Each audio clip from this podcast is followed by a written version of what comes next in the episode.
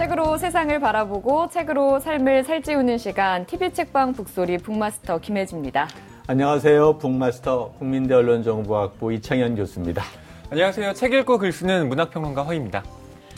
네, 오늘은 시대를 대표하는 작가들의 이야기로 좀 문을 열어볼까 하는데요. 네. 각 시대마다 그 시대를 대표하고 대변하는 작가들이 있잖아요. 두 분은 어떤 작가가 생각나세요? 글쎄 저는 오늘 책을 갖고 왔는데요. 난장이가 쏘아 올린 작은 공. 그러니까 80년대 학번이라면 누구나 대학교 1, 2학년 때 처음으로 읽었던 그런 책이에요. 80년대 시작 학번쯤 되니까 70년대 대한민국의 산업화가 낳은 사회의 부조리 이런 얘기를 잘 다뤘고요. 그래서 그 당시에 아마 엄청나게 책이 팔린 것 같아요. 이 책을 보니까 지금은 거의 100쇄 가까이 찍었다고 하니까 그 당시에 사회적 영향력을 충분히 알 수 있겠죠. 네. 그래서 이걸 통해서 아 문학은 사회의 반영이구나라는 생각을 갖게 됐습니다. 네. 네, 이창현 북마스터가 1970년대 대표 작가로 조세희 작가님을 꼽았는데 저는 한 세대 더 거슬러 올라가서 어, 1960년대 예, 대표적인 작가가 떠오르는데요. 어, 감수성의 혁명이라는 이름으로 불렸던 김승옥 작가 생각이 납니다. 그러니까 60년대라는 그 시대의 어떤 혼란한 상황을 어, 김성욱 작가의 그 특유의 문체로 표현을 했잖아요. 그래서 어, 어떤 시대든 특정하게 그 작가가 떠오르는 그런 경향성이 있는데 뭐 80년대 하면 아무래도 어, 거대 이데올로기 그렇죠. 속에서 음. 어, 역시 그 남북 간의 대립이 여전했잖아요. 네. 그걸 담아냈던 이제 조정래 작가의 뭐 태백산맥. 같은 작품을 꼽을 수가 있을 테고요. 90년대 넘어오면 내면성의 문학이라는 것, 그러니까 이데올로기가 지나간 이후에 어, 우리가 그 당시의 상황을 어떻게 돌아볼 것인가 하는 후일담 문학이라는 것도 어, 좀 생겨나게 됐고요. 뭐 대표적으로 공지영 작가나 또 신경수 작가나 음. 어, 여러 작가들의 작품이 나타났고 2000년대에는 좀 다분화되면서 음, 이제는 그 완전히 자본주의화된 이 시대를 어떻게 돌파해야 하는가 어, 거기에 대한 물음으로 뭐 박민규 작가라든가 음. 어, 여러 작가들이 자본주의와 대결하는 양상을 표출하기도 했고요. 이어서 2010년대를 대표하는 작가는 누굴까요? 글쎄 어떤 분이 있을지 오늘 그분이 나오시기로 된 거 아닌가요? 바로 이 자리에 모실 건데요. 네. 먼저 화면으로 소개해 드리겠습니다. 지난 3월 청년 실업률은 최악의 성적입니다. 극심한 취업난에 돈과 권력을 앞세운 갑질 횡포 논란까지 생활고를 견디다 못해 스스로 목숨을 끊은 세모녀 사건 역시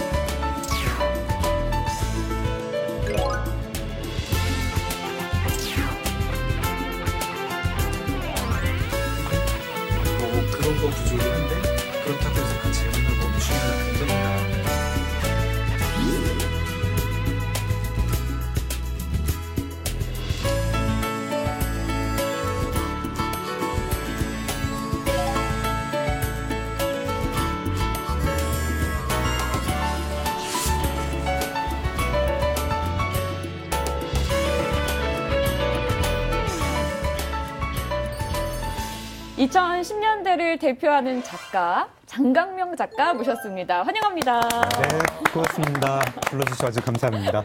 네. 자, 먼저 우리 시청자분들께 직접 인사 부탁드릴게요. 아, 예, 이번에 산자들이라는 연작 소설 쓰고 초대를 받은 소설가 장강명입니다. 잘 부탁드립니다.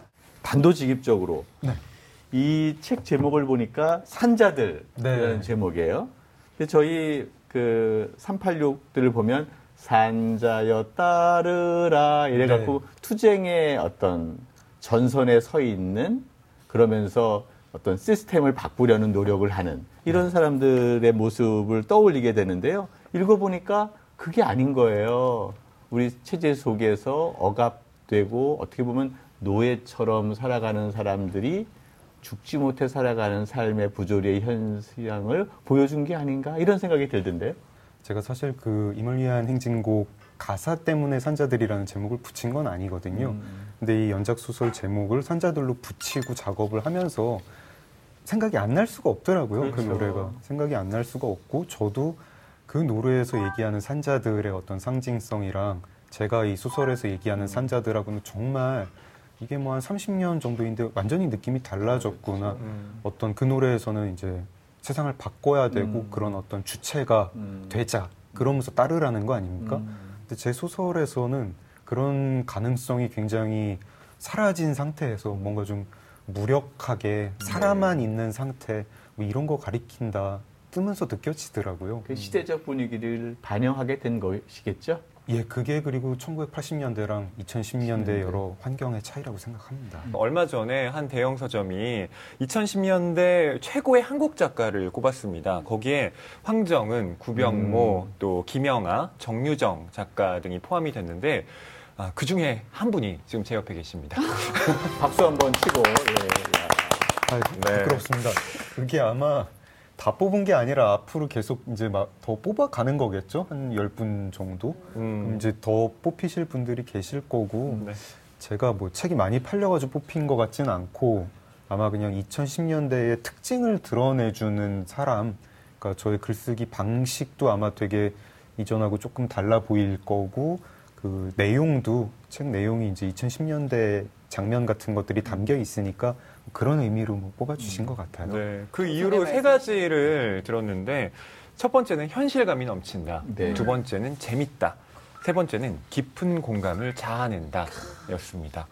어, 둘째 이유가 재밌다인데 실제로 장강명 작가님의 소설을 읽- 읽어보면 서사가 탄탄해서 그러니까 읽는 맛이 있어요. 네, 물론 감정을 따라가면서 읽어가는 재미를 주는 작품도 있지만 장강명 작가님은 아, 그런 감정과 더불어서 어, 탄탄한 어떤 서사의 선이 확실히 있어서 독자들의 어떤 감흥을 자아내는 게 아닌가라는 생각도 아니, 드는데요. 이렇게 호평을 하는데 적극적으로 동의를 하시네요. 좀 이렇게 겸양지덕을 발휘하실 생각은 2010 없으신가요? 년대 작가잖아요. 제 얼굴이 카메라에 안 잡히는 줄 알고 그냥 표정이 드러났습니다. 네. 카메라 이런 그 허위평론가님 말씀하실 때는 카메라가 계속 허위평론가님만 잡고 있는 거 아닌가요? 아니, 카메라가 많아서. 너무 아. 그런가요? 네. 아, 이렇게 좀 이렇게, 이렇게 심각한 표정으로 들어야겠네요. 아닙니다. 좋습니다. 자기 PR 시대인데요. 그럼요, 그럼요. 예. 이런 것도 근데 2010년대 특징인 것 같아요. 음. 그 예전에 작가들이 자기 책을 음. 이렇게 얘기를 하는 것 자체가 맞아요. 조금 뭐 남, 나무새스럽다, 좀 음. 부끄럽다. 음. 그리고 지금도 그런 태도를 지닌 이제 좋은 작가분들이 많은데 이제 2010년대에 어떤 작가, 뭐 다른 어떤 종류의 예술가들도 자기 PR을 안 하면 안 되는 시대가 된 음. 것 같습니다. 네. 출판사에서도 적극하라고 하고 음. 제가 데뷔를 하니까 출판사에서 하는 얘기가 SNS 꼭 하시라고 음. 어, 그런 조언을 해주는 시대더라고요. 음. 자, 이제 본격적으로 한번 소개를 해드려 보겠습니다.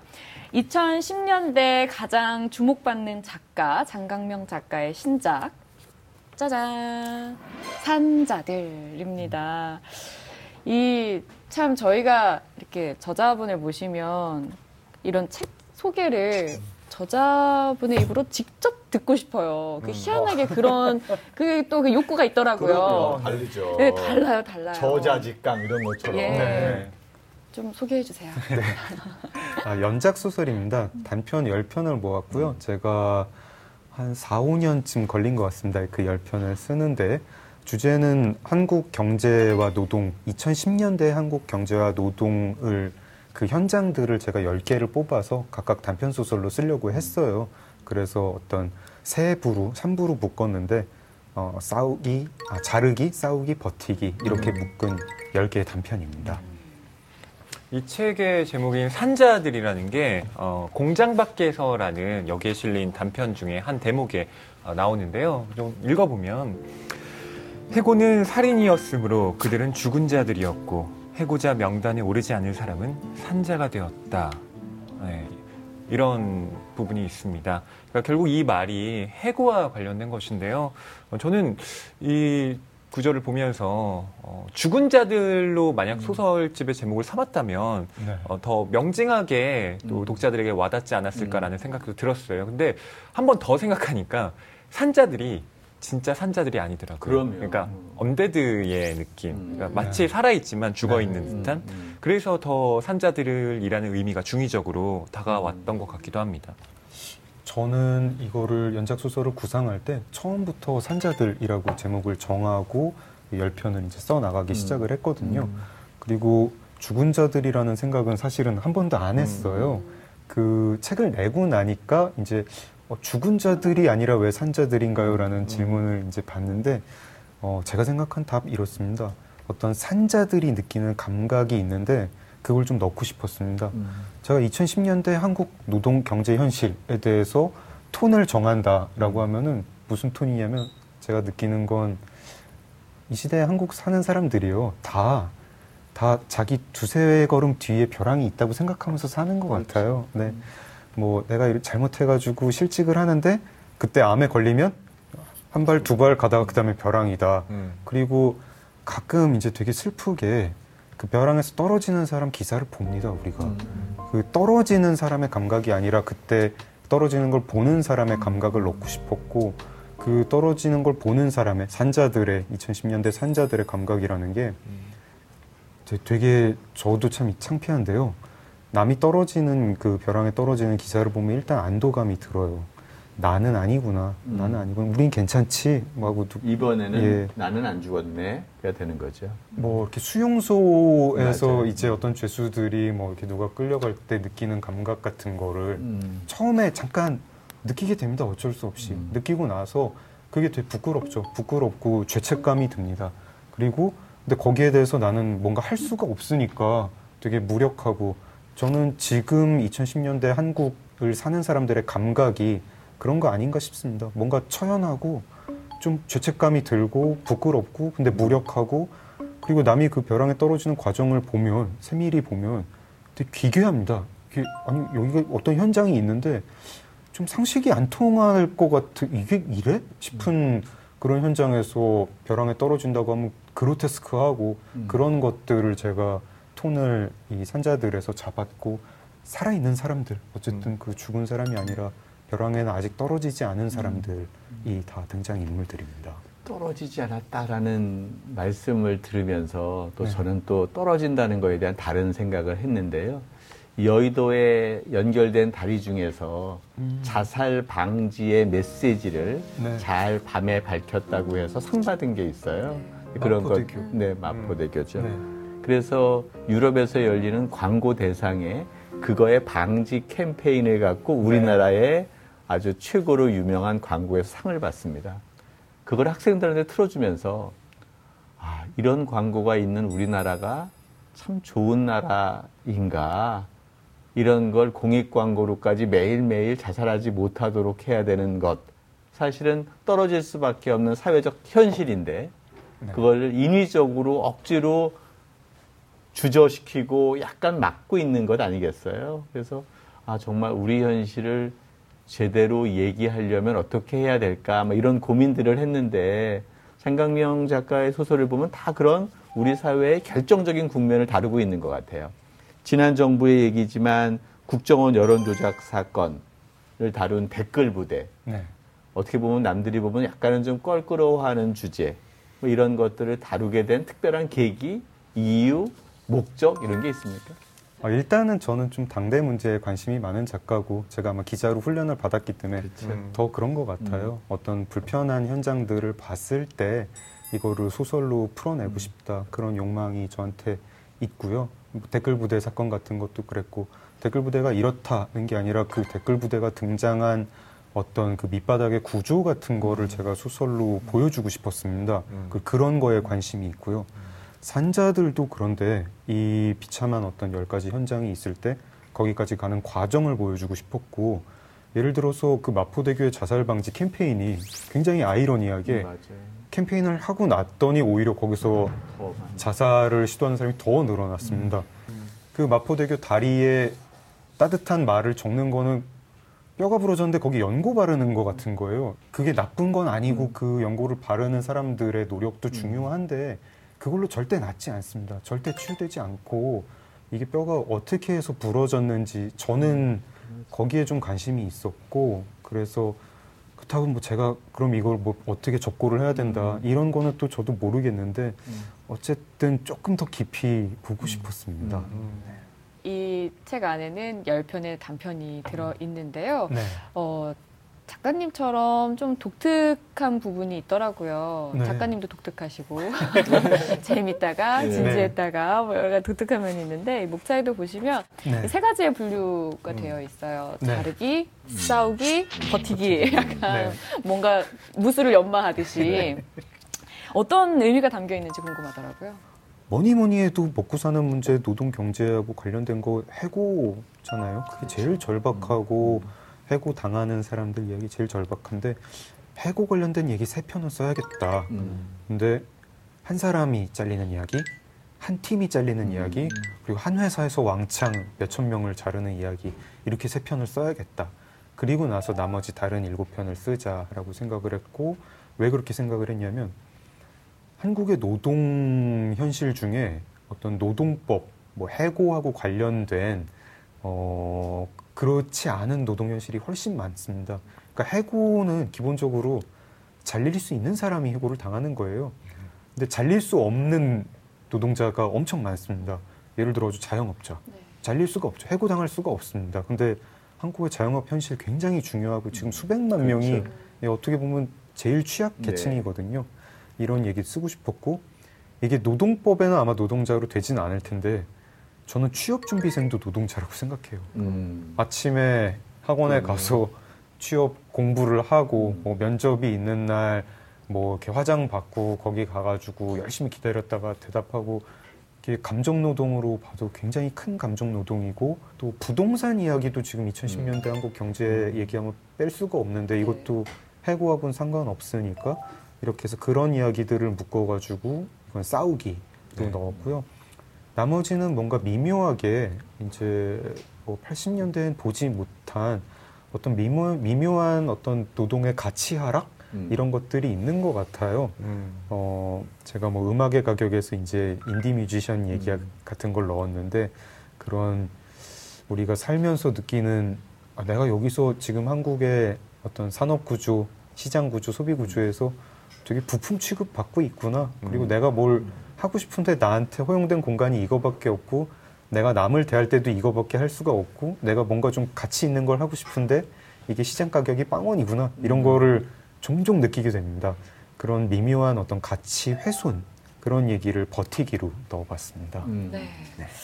그럼 이제 각 단편 소설로 들어가 볼게요. 네. 저는 그 일부 자르기에 음. 첫 번째 소설이죠. 네. 알바생 자르기. 그 한 알바생이 등장을 하죠. 그런데 어딘가 모르게 우울해 보이고 열정도 없어 보이고 의욕도 없어 보이고 일을 하는지 안 하는지도 모르겠고 아주 그또 옆에 직원들의 마음을 불편하게 합니다. 네. 그래서 자를까라는 이제 이야기들이 나오기 시작하는데 이 자르는 거에 있어서 사장이 총대를 매는 게 아니라 그렇죠. 중간에 있는 음. 엄한 사람이 네. M1 사람이 이제 중간 관리자 네. 은영인데요. 근데 정말 현실적인 게 이 사람을 자르는 거에 대한 고민이 나의 고민이 되는 거죠. 나는 어떻게 이 사람을 해야 되는 걸까? 네. 이 사람을 자른다면 나의 연봉은 어떻게 되는 걸까? 나의 업무는 어떻게 되는 걸까? 막 이런 고민들을 하기 시작해요. 근데 또 이 알바생은 그냥 을만은 아닙니다. 네. 가만히 당하고 있지만은 않아요. 네. 가끔씩 깜짝깜짝 놀랄 일들을 하기 시작하는데요. 뭐 사대 보험이나 이런 것들을 챙기러 그렇죠. 오죠. 음. 참 어떻게 이렇게 두 사람의 입장을 잘 받아들일 수 있을 게 쓰셨을까 재밌게 봤어요. 아, 고맙습니다. 좀 약간 이제 좀, 어, 좀 머쓱하기도 한 게, 그게 없는 걸 지어낸 게 아니라, 다들 이거를 뭐 신문에서 그런 말은 못하지만, 하- 하는 말이고 하는 생각입니다. 그냥 정규직 중산층의 감각입니다. 그렇죠. 정규직 중산층의 감각이고, 자기가 비정규직 저소득층, 그것도 젊은 청년층이라는 어떤 취약계층을 어떻게 대할지 모르고 있다가 이 잘리는 자, 자기가 자르게 되는 역할을 수행하게 되면서 점점 굉장히 묘하게 되죠. 어, 제가 의도한 거고요. 독자가 처음에는 이 자르는 사람의 시선에서 이 사건을 쭉 보게 되다가 끝에 가서 잘리는 사람의 관점을 이렇게 잠깐 네. 보여주고 거기서 약간 이제 어떤 충격을 네, 주게 했습니다. 사실 누구나 다 자기의 관점들은 있잖아요. 사실 우리가 원근법 이런 것들을 통해서 이제 point of view 네. 보는 사람의 입장과 위치 이런 게 드러나는데 소설 작가는 이 point of view를 다양하게 가, 져가야 되는 것 같아요. 네. 갑의 입장에서 을의 입장에서 그것이 그냥 한줄한 줄마다 바뀌어 나가는 그 과정의 호흡을 얼마나 잘 하느냐가 작가의 생명력인데 네.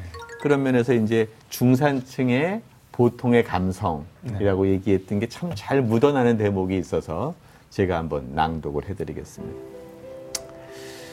어, 걔 불쌍하다고 잘 봐주려고 했었잖아. 가난하고 머리가 나빠 보이니까 착하고 약한 피해자일 거라고 생각하고 얕잡아 봤던 거지. 그런데 실제로는 그렇지 않거든. 걔도 알바를 열 몇 개나 했다며 그 바닥에서 어떻게 싸우고 버텨야 하는지 걔도 나름대로 경륜이 있고 요령이 있는 거지. 어떻게 보면 그런 바닥에서는 우리가 더 약자야. 자기나 나나 월급 떼 먹는 주유소 사장님이랑 역살잡이 해본 적은 없잖아. 라고 얘기하는 남편의 말. 네. 이런 게 사실은 누구나 이렇게 쉽게 상상할 수 있는 것 같지만 글로 이렇게 표현하는 것은 여전히 쉽지 않은 과제인 것 같은데 음. 어떻게 이렇게 다양한 관점을 만들어내고 서술을 하시는지가 좀 궁금했어요. 뭐 아까 그 이제 읽어주신 부분 네. 같은 거는 제가 누구한테 물어본 건 아니죠. 음. 뭐막그 그렇죠. 사람 자를 때 어땠어요라면 음. 그거를 절대 밖에서 이렇게 얘기하는 사람은 음, 없으니까. 없습니다. 없는데 그런 비슷한 어떤 이야기들 음. 특히 요즘은 이제 인터넷에 그렇게 자기들끼리 모인 어떤 폐쇄형 커뮤니티들이 있잖아요. 음. 그런데 가면 이렇게 굉장히 뭐 자기들끼리 안심하고 음. 얘기하는 이야기들도 많고 해가지고 아 이렇게 생각하는 사람도 음, 있구나. 있구나. 뭐 그런 것들 좀 훈련도 되고 취재, 취재도 되더라고요. 음. 아무래도 전 직업이 기자시다 보니까 그렇죠. 이렇게 취재하는 게 정말 수월하시죠 실제로도. 그렇죠. 그리고 가끔 이제 뭐 작가 지망생 분들이나 또 어떤 기자 지망생 분들이 저한테 물어보세요. 취재를 어떻게 해야 되느냐. 그게 어렵지 않습니다. 하면 맞아요. 되는 거고 음. 취재를 못하는 사람은 없어요. 제 생각에는 음. 너무 쉬워요. 육하원칙이란 게 있고 그냥 적어놓고 물어보시면 돼요. 이거 언제 그러신 거예요? 어떻게 그러신 맞아요. 거예요? 근데 거기까지 가는 게 어렵습니다. 그 용기가 잘 안 나는데 이거는 경험이고 제가 신문사에서 배웠던 거는 음. 결국 그 자신감, 경험 네. 그랬던 것 같아요. 저는 또 거꾸로 이제 그 기자 후배들을 만날 때 그 얘기를 많이 합니다. 책을 써라. 음. 저자가 되라. 음, 왜냐하면 신문에 나가는 게 음. 하루하루짜리잖아요. 사라져버리는. 예. 사라져버리고 자기도 하루 취재해서 다음날 쓰고 하는 것들하고 별개로 한국사에서 이제 좀 깊은 시각으로 좀 더 공들여서 취재를 해서 이제 단행본으로 묶여 나와야 음, 될 팩트나 맞아요. 이야기들이 있는데 이거 지금 소설가가 해도 되지만 어, 소설가만 하라는 법이 없죠. 예. 또 거꾸로 이 방송 들으시는 분들한테도 제가 좀 얘기를 말씀을 드리고 싶은데 아마 책 좋아하시니까 이런 방송 보시는 거 아니겠습니까? 음. 책을 쓰는 거 한번 도전을 해보십시오. 음. 제가 얼마 전에 어, 나는 여경이 아니라 경찰관입니다라는 음. 현직 경찰관의 음. 에세이를 읽고 또 나는 그냥 버스 기사입니다인가요? 예, 그것도 현직 버스 음. 기사 분이 맞아요. 쓰신 에세이를 읽었는데 어떤 기자도 어떤 소설가도 버스 기사를 그렇게 오래 한 분의 버스 기, 버스 못하지. 이야기를 쓰지 못합니다. 예. 음. 그분만이 전할 수 있는 게 있고 그리고 그걸 읽으면 독자들이 깨달아요. 아 버스 기사가 왜 이렇게 승객들한테 화를 내는 음. 것인가. 음. 읽으면 아, 아. 알겠다. 아 왜 이렇게 여경 여성 경찰관들이 음. 어떤 지금 음. 환경에서 일을 하는가 음. 이 얘기를 읽고 나면은 쉽사리 음. 아 이거 그렇게 못하겠는데 음. 근데 한국에 지금 굉장히 복잡한 사회고 다들 어떤 영역에서 자기 영역에서 이야기들이 있는데 이거를 기자랑 소설가가 다가갈 수 있는 것도 한계가 있고 저는 많은 분들이 책을 쓰셨으면 좋겠습니다. 음. 그걸 도전을 하시고 제가 책이 중심에 있는 사회 음. 이런 거를 좀 생각을 하고 있습니다. 그 다음에 현수동 빵집 삼국지 얘기를 들으면서 네. 아 우리 시대의 자영업자들 특히 이제 빵집 주인이 처해 있는 위치들을 아주 음. 소상히 알 수 있었어요. 근데 너무 재미난 건 지난주에 제 친구가 오랫동안 직장 생활을 하고 광주 음. 오포에 빵집을 하나 내서 거기를 갔었거든요. 네. 가고 나서 이 소설을 봤는데 너무 똑같은 처지가 아닐까 생각이 들어서 너무 가슴이 아팠어요. 음, 네. 그래서 우리 사회에 사실은 노동자들의 최저임금이 네. 이제 시대적 화두가 돼서 올려야 된다, 올려야 된다 얘기를 하지만 결국은 그게 또 자영업자들의 현실적인 삶의 조건을 열악하게 하는 쪽으로 방향이 갖추어지다 보니까 맞추어지다 보니까 을들끼리의 갈등이 네. 되어버리고 마는 것 같아요. 네. 그래서 난 이것들을 보면서 아 우리 사회의 이 화두를 어떻게 해결할까 이런 고민들을 다시 한번 하게 됐는데 특별히 이 자영업자의 빵집 이야기에 음. 빵을 좋아하셔서 그런 건지 여기에 이렇게 주제로 선정한 이유가 있으십니까? 어, 일단은 한국 경제 현실 얘기할 때 비정상적으로 많은 자영업 부문, 음. 어, 여기가 이건 반드시 써야겠다 음. 생각을 했고, 그 자영업 중에서도 이제 퇴직한 사람이 그 특별한 전문 기술 없이 맞아요. 차리는 그런 프랜차이즈 뭐. 그런 음. 자영업 매장들 음. 이렇게 생각을 해보니까 치킨집 아니면 빵집이겠더라고요. 네. 둘 중에 하나를 써야겠다 생각을 했는데 빵집이 먼저 섭외가 됐습니다. 음. 그래서 빵집을 썼고요. 어, 정말 교수님 아까 말씀하셨던 게 다 들어 있습니다. 그 이제 그 빵집 자체는 자영업자이고 빵이 뭐 하루에 안 팔리면은 무슨 뭐 최저임금을 논할 상황이 아니죠. 하루에 빵을 뭐 몇 봉지 팔았는데 그거 그걸 팔기 위해 시간 들인 맞아요. 시간 나누면은 정말 한 시간에 몇백 원이 매출인 경우도 생기는 것이고 그리고 그 골목에 빵집이 세 개가 생기면 아 여기서 빵 사 먹는 사람들 수를 생각했을 때 한 집은 망해야 되는 거고 맞아요. 빵집 주인들도 그걸 알고 있죠. 기본적으로 한국 산업 구조가 되게 기괴하기 때문에 자영업 부분이 과잉이기 때문에 이렇게 네. 된 건데 뭐 방법이 있나? 자영업 구조 조정이라는 얘기를 이제 경제학 하시는 분들은 하는데 그 굉장히 현실화될 때는 잔인한 이야기 아닙니까? 뭐 그런 막막한 게 있었습니다. 네. 네. 어, 이 소설 속에 프랜차이즈 이 빵집 딸이요. 다른 네. 프랜차이즈를 운영하는 이제 음. 가족에게 가서 아, 제발 우리 운영 시간을 좀 합- 맞아. 어, 협정을 맺자 네. 이런 제안을 합니다. 왜냐하면 계속 맞아요. 서로가 고되게 되잖아요. 저쪽도 12시 넘어서까지 하고 이쪽도 12시까지 넘어서 하고 손님도 없는데 네. 문만 열어놓고요. 네. 어, 근데 이제 거기에 대해서 어, 이런 말을 또 합니다. 저희 집이나 이 집이나 장사가 잘 되면 어떻게 될 것 같으세요? 그러면 여기 장사 잘 되는 곳이구나 하고 옆에 빵집 또 생겨요. 라고 말해요. 음. 그러니까 장사가 잘 되면 당연히 좋다고 생각하지만 실제로는 음. 또 다른 사람들이 여기에 진입해 들어오고 여기가 처음엔 블루오션인 줄 알았는데 나중엔 점점 빨갛게 되는 레드오션으로 변한다는 얘기를 음. 이렇게 하고 있는 건데요. 이게 어떻게 보면 어, 자본주의라는 것이 열심히 하면. 돼라고 음. 하지만 그 열심히가 어, 결국 긍정적인 결과를 초래하지 않는다는 걸 또 보여주는 것 같기도 합니다. 어, 2부 싸우기에 사람 사는 집이라는 음. 작품도 등장을 하거든요. 네. 어떤 네. 재개발 현장에서 벌어지는 갈등과 또 그 속에서 일어나는 모든 비극들 이런 것들 좀 함축적으로 그린 작품인데 쓰면서 가장 마음이 아팠던 작품이다 이렇게 표현을 하셨더라고요. 이게 네. 특히나 날쏘공과 정말 닮아 있는 부분이기도 그렇죠. 하고요. 예. 그 재건축 현장에서 철거민 이야기잖아요. 근데 중간 중간에 이제 경제 기사처럼 보이는 문구들이 음. 들어갑니다. 이 여기가 재건축이 될 때, 그렇죠. 사업이 진행될 때 그때 즈음에 나오게 되는 음. 경제 뉴스들 보면 그 뉴스를 보는 사람들은 또 그냥 우리들입니다. 그렇죠. 예. 뭐 어느 동네가 뭐 로또 단지가 됐다고 이러면서 어, 나 지금 저기 사야 되나 청약 신청해야 되나 할 때 뭐 청약이 뭐 몇백 대 일이다 뭐 이런 거 하면 맞아요. 아 그거 샀어야 되는데 하는 사람들이 음. 특별히 무슨 뭐 재벌이라든가 음.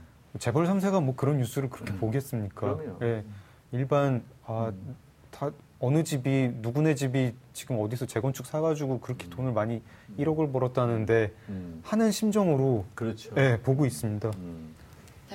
음. 네. 이제 3부 버티기에 나오는 음악의 가격 이야기를 잠깐 나눠볼까 하는데요. 네. 이제 소설가인 나와 인디밴드 지푸라기 개가 등장을 해요. 네. 어떻게 보면 소외된 부분에 대한 이야기일 수도 있는데요. 이 소설가 나는 일단은 본인이시죠?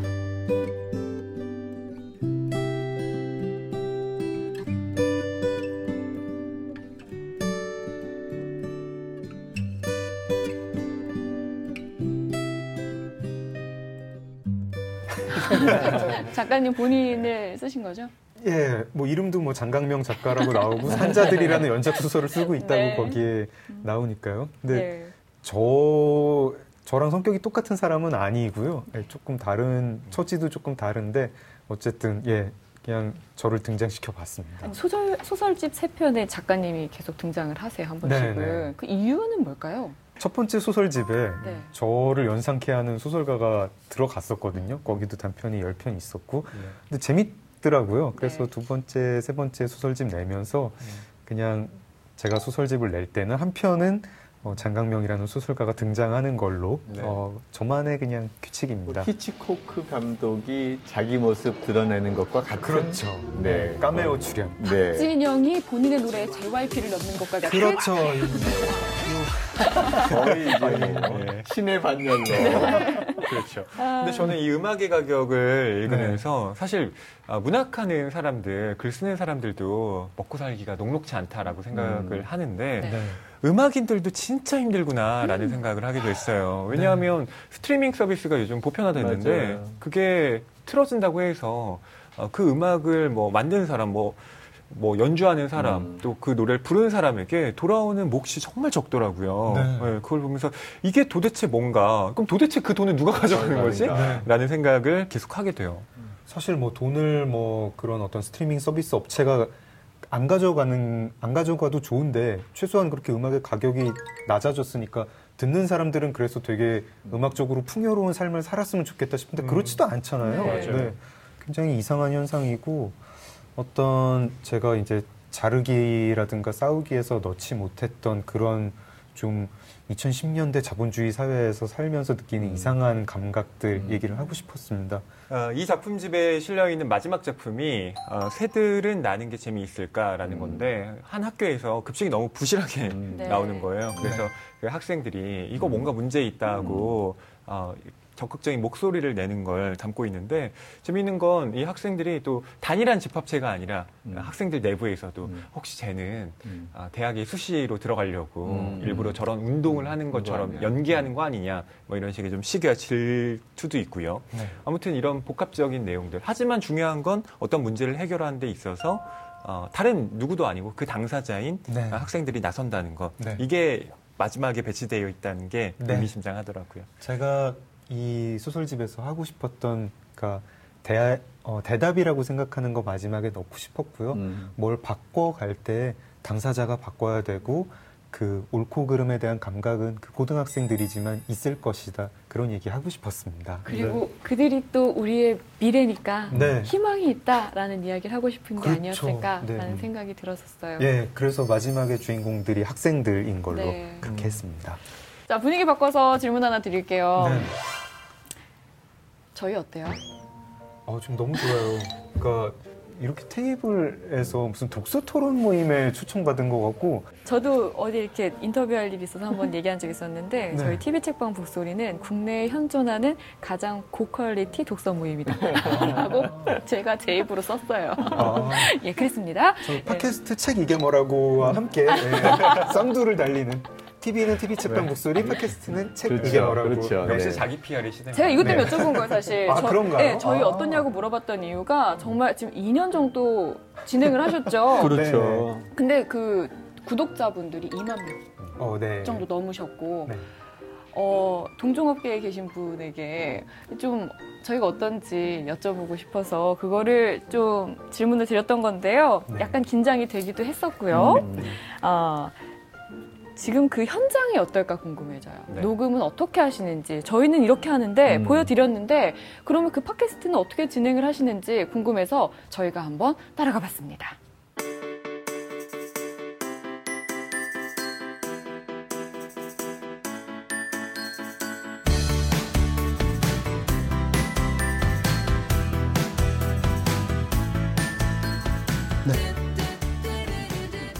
아, 여기 제가 격주로 어, 독서 팟캐스트 책 이게 뭐라고를 녹음을 하고 있는데요. 그 녹음을 하는 스튜디오입니다. 뮤지션 요조님이랑 저랑 같이 진행하는 독서 팟캐스트예요. 네, 열고서 방송 잘 들어주세요. 특히 이제 호구성을 미치겠다. 어, 위로를 좀 근데- 격렬하게. 수위가 점점 후끈해지네요. 그래서 인기 팟캐스트 진행자가 되면 독자들을 많이 만날 수 있겠지? 뭐 이런 마음이 있었고요.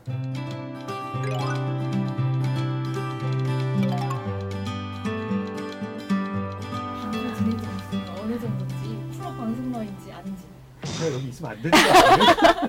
이제 초반에 진행을 하면서 저희가 어떡하지? 막 이런 거. 장 작가님한테 이제 말씀을 드렸죠. 그렇게 이야기를 하고 나서 자기 스스로 막 진화를 하기 시작하면서 나중에는 더, 더, 더 잘하게 되니까 물론 이게 흥미 없는 건 아니죠. 이렇게. 근데 그거를 어떤 작가 장강명이 다 무마시키는 위대함으로 나는 이 사람하고 일하고 있어 라는 느낌이 아니라 내가 이 사람하고 논다? 라는 게 좀 섞여 있어요.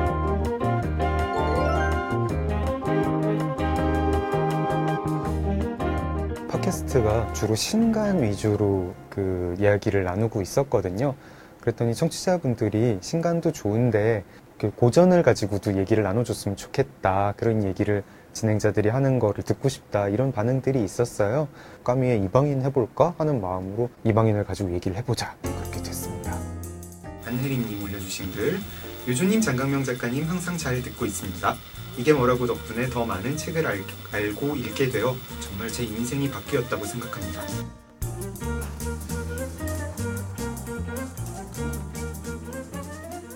네.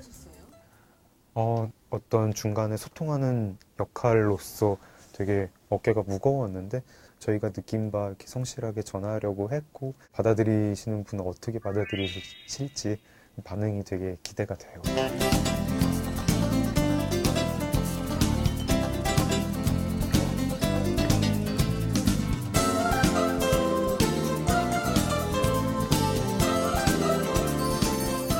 장강명 작가의 도서 팟캐스트 현장 가봤는데요. 이거 사실 시간 엄청 걸리거든요. 저도 해봐서 알아요. 네. 이거 계속 하시는 이유가 뭘까요? 처음에는 이제 좀 뭐 이렇게 이런 걸 통해서 독자를 만나고 싶다 뭐 이런 마음이 있었는데요.